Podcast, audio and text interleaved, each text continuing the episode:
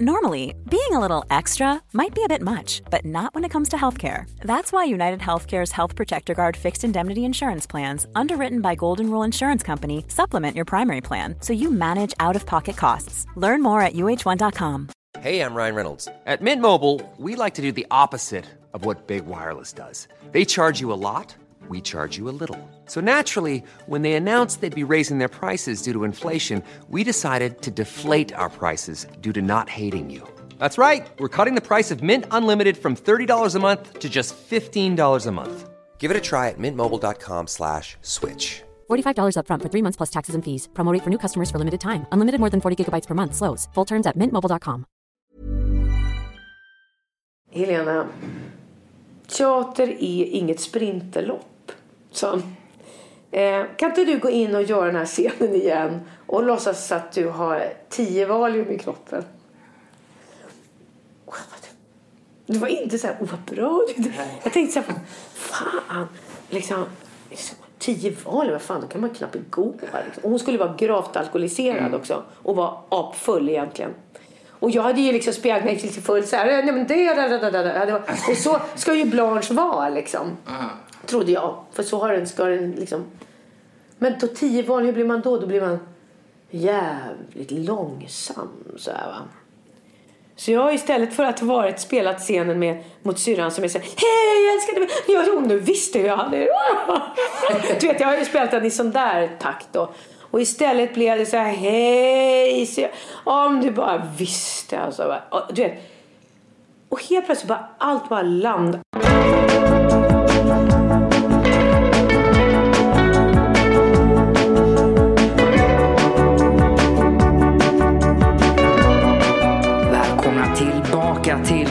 Podcasten Genivanor med mig, Victor Johansson och veckans gäst Helena Bergström.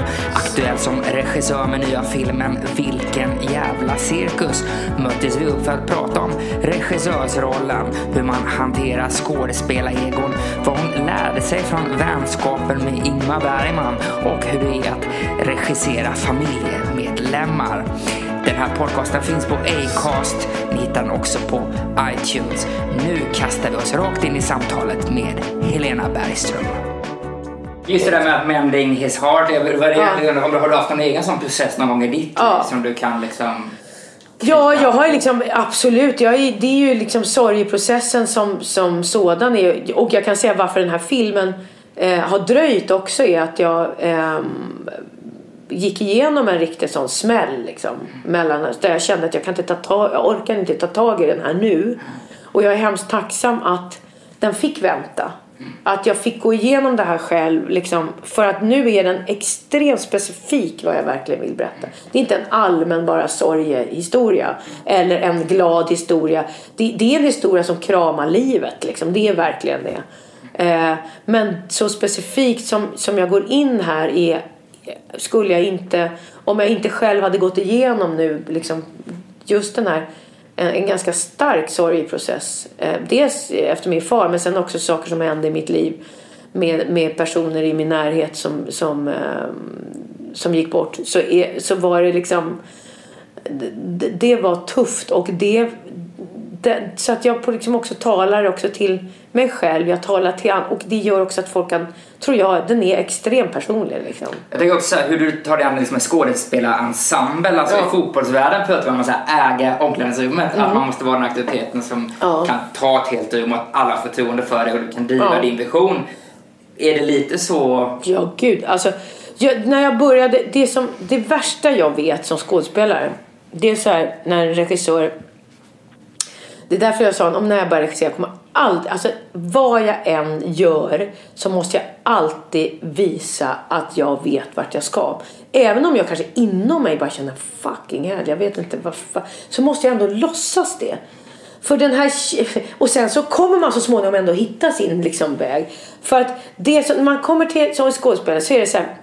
Ja, vi ska göra den här pjäsen. Du kan komma in från höger eller vänster. Vi kan bara liksom se vad händer. Vad, vad är det? Man bara känner att det är helt lösa boliner. Vad vet den här människan vart vi ska ut?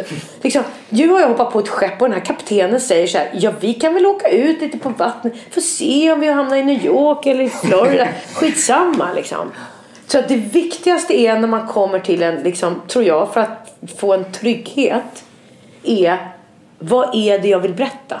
Det är liksom A och O och det måste jag få med hela gänget med. Men jag undrar också med skådespelaregon då, alltså måste Ja. man, hur hanterar man dem? Är det vissa som man ska dalta Ja, med? Ska man gud. vara hård med? Ja. Alltså, hur, hur, hur känner du av det här psykologiska liksom?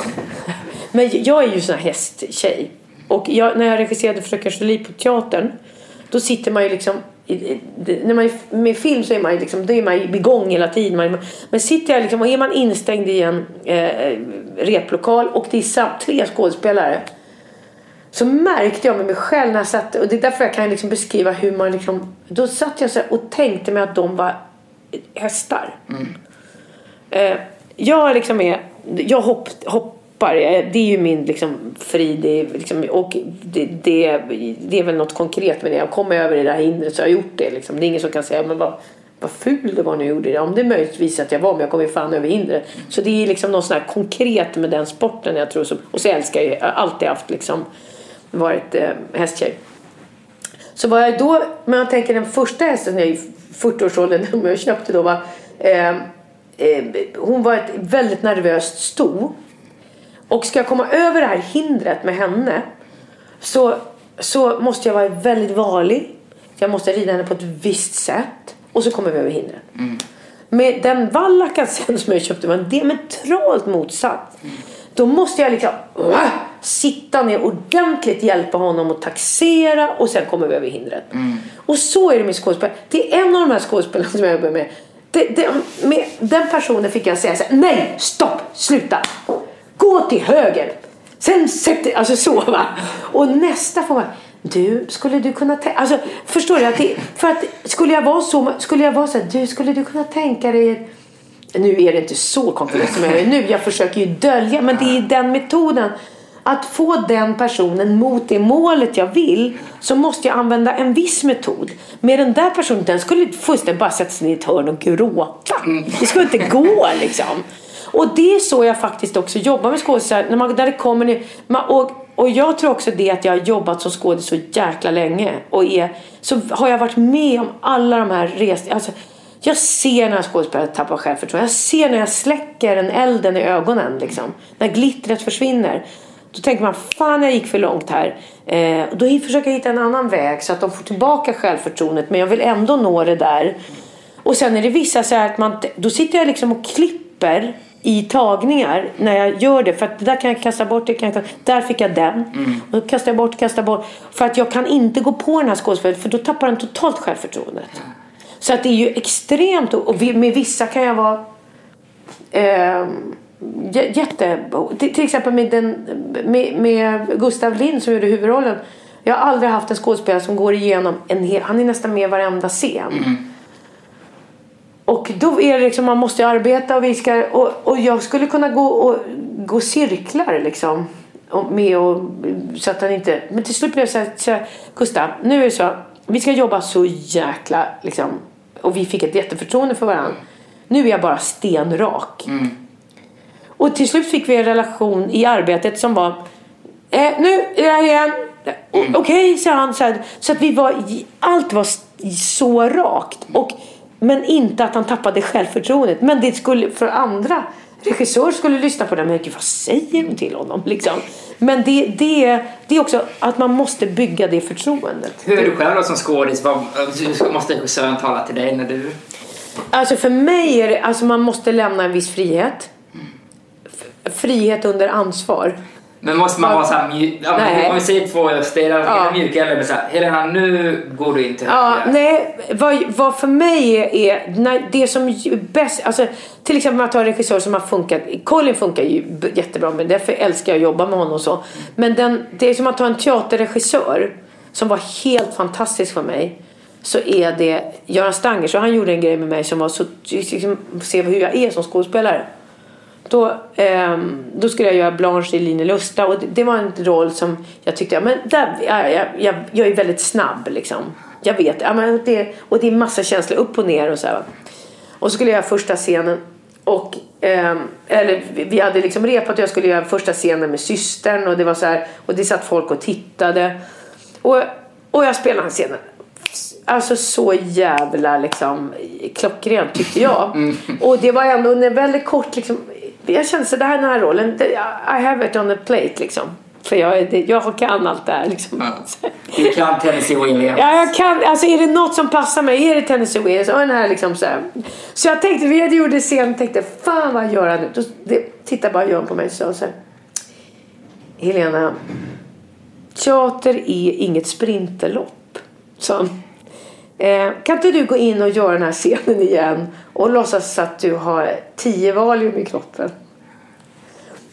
Och det var inte så här, oh vad bra du Jag tänkte så här, fan, liksom, liksom tio val, vad fan, då kan man knappt gå. Liksom. Och hon skulle vara gravt alkoholiserad också och var apfull egentligen. Och jag hade ju liksom spelat mig lite full så här, nej men det, da. det var, och så ska ju Blanche vara liksom. Trodde jag, för så har den, ska den liksom. Men då tio val, hur blir man då? Då blir man jävligt långsam så här va. Så jag har istället för att ha varit spelat scenen med mot syrran som är såhär Hej jag älskar dig! Ja jo, nu visste hur jag hade det. Du vet jag har ju spelat den i sån där takt då. Och istället blev det så här Hej! Om du bara visste alltså. va. Du vet. Och helt plötsligt bara allt bara landade. Jag blev, jag blev liksom, jag har närstående också som har varit, som jag har varit i den här. Jag, helt plötsligt, allt, jag fick liksom impulser som bara var helt knäppa. Jag var så här, och så scenen slut och så pratade vi efter, för det var en sån här aha-upplevelse för mig. Där var en regissör som gav mig de rätta nycklarna. Sen började jag arbeta. Och det är det bästa sättet med mig. Men nu var ju hans liksom, nu kunde, nu var han skådespelare också. Så han visste vad det är för nycklar han ska...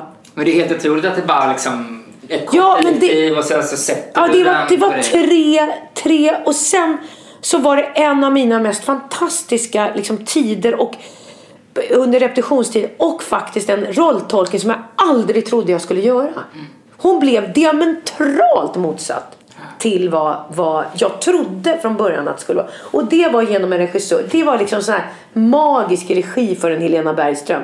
Sen kunde jag i, inom det här så fick jag, jag kunde göra helt olika saker liksom så här, och vara fri och möta liksom den som är på scen, liksom, hitta nya saker. För det känner jag också att det inte är liksom men det är ändå styr, jag är styrd. Så, så, så här, just det här med skådisar, din dotter Molly med då, så blir det känsligare med att se henne. Jag tänker, tänker du då när det är vissa scener som kanske är känsliga, jag vet inte, skulle vara en kyss-scen eller Ja. något som helst, och att du då tänker att det är din dotter som, när du skriver manus, tänker du något? Nej, alltså så här var det att de- den rollen som Molly spelade, den var egentligen skriven för en tjej med utländsk bakgrund. Det var en flykting backdrop. Hennes liksom story var att, att det, hon, hon var en flykting.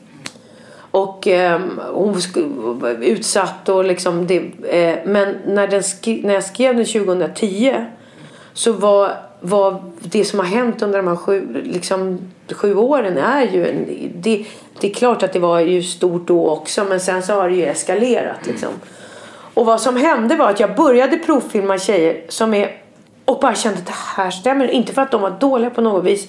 Det var att det stämmer inte liksom. Och sen så var det faktiskt min kompis som sa till mig så här att jag älskar Måns men alltså det blir för mycket. Alltså det, så sa jag så här ja vad som händer är att ska man göra om det, det känns inte som jag tar ansvar för det. Den här frågan om då vill jag göra en film som bara handlar om det här. Och nu blev det liksom så då gör jag om, om den och så Evin som spelar Agnes då, Evin Ahmad hon hade provfilmat för Anna-rollen och jag tyckte hon var så jävla bra så då fick hon spela Agnes istället. Då. Ehm, och sen så var det då att jag gjorde Anna till en svensk tjej.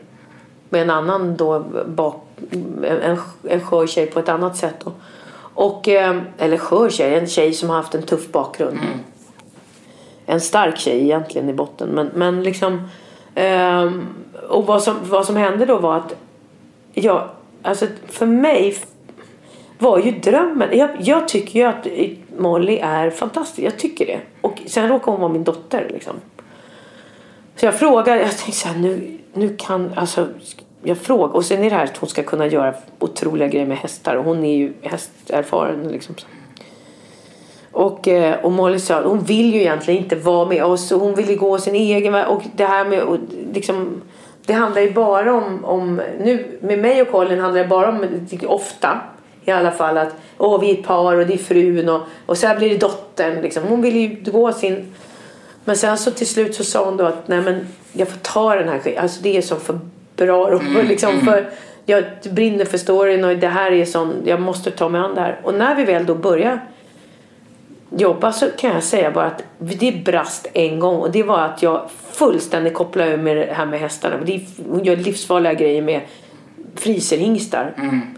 Eh, och jag är egentligen en jätteorolig mamma. Men när jag är regissör så sitter jag med mikrofon. Kan du mera trick då? Gör det här igen då. Och det kommer liksom fyra galopperande hästar emot en. Hon ska säga stopp till dem. Tänk om de inte stannar. Då blir hon... Och då bara gick hon ut gråtande för hon var skiträdd. Mm, ja. Men då var, då var regissören i ja, som tog över. Och då var, kopplade jag ju bort den här oroliga mamman. Ja. Och Molly sa så här, vad gör du? Och vad gör du mot mig? Alltså hade det varit Johan Widerberg som stod där då hade du ju bekymrat dig lite om hur han mådde. Med mig nu, då skiter du fullständigt i det. det jag ska bara leverera. Mm. Och det blev ju så här, och det är ju lite så här som är med Colin och mig och så. Men när det väl kommer till de här stora skådespelarbitarna liksom, bitarna som är, hon har två liksom, enorma scener. Varav att hon, då tog jag faktiskt en tagning på varje scen på henne. Mm. För att hon bara, det, det um, och, och sen får man säga så visst det är min dotter. För mig så för mig finns det ingen annan än Gustav, finns ingen annan än Thomas von Brömsen, Aliette eller Johan och Malin. Det finns ingen annan jag skulle tänka mig skulle kunna göra det här som hon gör. Mm. Och det är det som är Ja, sen är hon min dotter. Men det är det är ju som det är liksom. Sen också din relation med Ingmar Bergman då, att han ja. ringde dig från ingenstans. Ja, ja det var ju supertossigt. Det vad var... hände? Kan du berätta? Vad... Ja, det var så här. Jag jobbade på Dramaten. Jag började på Dramaten som ung, gjorde praktik och det var, jag spelade bland mot Ernst-Hugo Järegård. Jag fick ju liksom jättebra roller direkt sen. Och där var ju Ingmar Bergman då, det var under hans, liksom, han var verkligen, man kände i växeln om Ingmar Bergman var där. För alla var stort nervösa. Alla fnissade konstigt. Allt var okej, okay, Ingmar Bergman är i huset tänker man då. Liksom, så eh, alla var skiträdda liksom. Eh, och, och jag har varit en, en jag alltid, alla har sagt så på scenskolan sa de så här, Helena varför är du så arg? Jag är inte arg, jag är engagerad. Så här. Men jag tål ju inte hela den här liksom manliga geniet. Allt det här liksom, och när folk är rädda, jag tror att det är helt åt helskotta. Mm. Och, eh, och det här har inte att göra med Ingmar Bergman det, handlar om, det, är inte, det är inte kungen, det är kammarherrarna liksom. Eh, så att jag var ju super, och, och sen blev jag också upp, uppfostrad lite av Ernst-Hugo Järegård som sa Ingvar Bergman och så här. Han, han demonstrerar ju mot allt. Och han sa till mig, Helena, du får inte lyssna för mycket på vad folk tycker för då skulle, kommer du inte våga göra någonting i framtiden i det här jobbet. Så. Så vad jag gjorde då var att lämna Dramaten och gick till Stadsteatern istället och sen blev jag tillbaka lockad till Dramaten och jag bara kände så jag bråkade. Alltså jag tyckte det var så hierarkiskt och att man, folk var så rädda. Och, och bland annat då liksom så, men jag råkade stöta på Ingmar Bergman flera gånger men jag, han ville absolut inte jobba med mig. Jag var liksom för stökig liksom jag hoppade av. Alltså, det var många så pjäser. Jag, liksom, jag, var, nej, men det var, jag, var, jag, så, jag frågade inte om jag fick gå på toaletten om man säger så. Liksom, utan jag gick på toa. Eh, och, eh, och så i alla fall så, eh, så, så jag vet vi gjorde en, en pjäs med eh, jag blev lite halvstraffad. Jag, jag trodde att jag var tillbaka på Dramat för att jag skulle göra Julia i Romeo och Julia. Men på grund av att jag hade bråkat så mycket så hamnade jag på Sibyllan, en mindre scen, och göra en pjäs om aids som Susanne Brögger hade skrivit. Där jag hette Vulva och var redan död i aids. Min pappa hette Rigor, min mamma hette Mortis och min brorsa hette Lem. Och vi höll monologer om att vi har fått aids på grund av att vi har liksom knullat för mycket. Och jag kände så här, har jag aids och går och ser den här pjäsen då vill jag liksom, då kommer de liksom slå till oss. Liksom. Jag tyckte det var förskräckligt. Och jag tyckte allt var, jag var så ångestladdad och jag skulle ligga i en kista, sen skulle jag gå upp och du kan säga de här monologerna var inte nådiga hur man hade fått den här aids. Jag var död i aids liksom. Mm. Eh, och Och i alla fall, så jag låg i eh, den här liksom kistan och sen gick jag upp och höll mina monologer. Sen gick jag ner igen liksom i kistan. Och, så här och sen kommer, för en lång historia kort, så kommer Ingmar Bergman dit. Och så tänker jag så här, han kommer ju liksom, han är ju så smart, han kommer ju liksom lägga ner det här. Mm. Och Bibi hade sagt att jag skulle gå runt till publiken och visa aidsår. Och det kommer jag liksom definitivt inte liksom vilja göra. Men jag tänker när Ingmar Bergman är där så kommer jag ändå göra det. Liksom, för han kan hjälpa mig. Va? Och sen så sa Bibi att jag skulle ha mycket smink. Och jag sa men jag är ju död. Jag ska liksom vara helt osminkt. Så jag satte på mig det jag ville ha. Och sen efteråt så säger Ingmar Bergman så här. Då hoppades jag att han skulle säga det här, det här var ju för jävligt hörni. Liksom. Men istället säger han då. Hörni, ni, det här var jävligt rörande. Och jag bara kände, men vad fan, vad är det för Kafka-värld det här?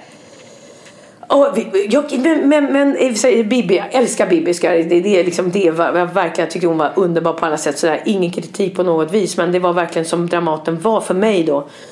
Och så sa men, men kan vi inte gå igenom varje skådespelare? Och så var det så här. Ja, vi börjar med dig då, Helena säger Ja, lilla gumman, ser du, det var väldigt rörande det här när du går upp som vulva och pratar. Liksom. Och jag, eh, och det är så, det är så katastrofliv hon levde liksom när hon var på jorden. Det enda jag känner, vet du, det är att det är att du går runt på något konstigt sätt. Vad fan gör du? när du Så sa jag så här, nej men ehm, Bibi och jag har tänkt, så man måste vara, på, man måste vara liksom finkänslig och så här. Bibi och jag har tänkt att jag ska gå runt och visa aidsår för publiken. Så här. Nej fy fan säger det ska du absolut inte göra. Så satt jag och tittade på Bibi. Aha, titta, Ja. den fick jag bort. Ja. Och sen så innan han skulle gå vidare, så sa Ingmar, Ingmar. ehm, det här med, vi hade också tänkt att jag skulle ha väldigt mycket smink på. Nej för fan säger du. Du ska bara, du ska bara för fan ligga i din kista. Inget jävla smink. Du ska vara så här ren och fin som du är. Vet du. Och, sen, och så tänkte jag, åh vad skönt. Nu fick jag igenom det här. Då kan jag genomlida den här föreställningen. Liksom. Och så kommer jag hem och så slår jag på telefonsvararen. Och så är det Bibi som säger Åh, och nu kan man tänka sig att jag har gjort Amorina på stora scenen och Peter Stormare regisserar. Ingmar Bergman satt på tredje raden, såg så många repetitioner så han vet exakt vem jag är. Och där hade jag bråkat mycket kan jag säga för det var jätteångestladdat. Hela grejen. Eh, och då i alla fall så ser de på telefonsvararen när jag kommer hem efter det här att, och Ingmar Bergman såg din, för första gången din begåvning ungefär, men det, hon sa väl inte så elakt. Eh, och nu vill han ta sig an dig. Kan du göra, liksom, om du gör den här rollen? Och jag bara kände så här, och ta sig an och det skulle man väl göra liksom, figuranten, liksom, man skulle långsamt bearbeta upp. Så då gick jag till Stadsteatern. Då bara kände jag nu, och så gick jag tillbaka till liksom, min, det jag kände trygghet. Så här. Många år senare, jättemånga år senare, så ska jag precis till ett möte Eh, och eh, eh så ska jag till, ja, jag ska till, till ett möte och jag, är, jag kommer ur duschen. Jag springer naken genom liksom, typ, för jag ska sätta på mig kläder och så ringer min mobil. Och så står det ett okänt nummer. Och jag tänker så svarar jag, hallå Helena, så här, jättestressad. Ja, hej Helena, det är Ingmar Bergman. Så, och jag tänkte så det här är nu gäller det att hålla liksom tungan rätt i mun. För det här är, nu är jag på live-radio. Och nu ska de bara förnedra mig. Liksom. Eller så är det någon så här Henrik Schiff, någon som var så här, liksom, nu ska vi, någon som höll på med. Så jag sa så här, hej Ingmar, v- va, vad vill du? Och jag tänker så här, liksom, det, ja du vet jag har fått en present och då måste man tacka. Då hade han sett en av mina filmer. Var, vilken nu? Sprängaren var. Nej, Paradiset, den som var andra. Och du är- du vill ju inte vara till lag. Alltså, jag tycker det, det, du, du var jävligt bra. Alltså. Och jag tycker, alltså, jag är en pressson. Har man fått en present då ska man tacka. Och du, du vill inte vara till lag, du. Det tycker jag. Och jag bara kände så här. Och sen hade vi telefonkontakt i ett års tid efter det. Och vi pratade teater och vi höll på. Jag hade på min mobil så stod det så här Ingmar.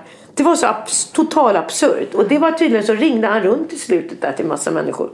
Och jag är jätte, jag liksom väldigt, tycker så hemskt mycket om så Eva Bergman. Så, så att jag har ju inget problem med liksom vi hade jättebra samtal och jag fick aldrig jobba med honom och han ville inte jobba med mig eh, då för jag var väl för liksom ehm, stökig och sådär. Men jag fick den här liksom ändå. Vi analyserade dock. Alltså vi höll på. Jag skickade filmer. Och han tyckte Black Jack var jävligt nu alltså. Så han. Och det var liksom så här. Jag vågade säga men den är 15 år gammal.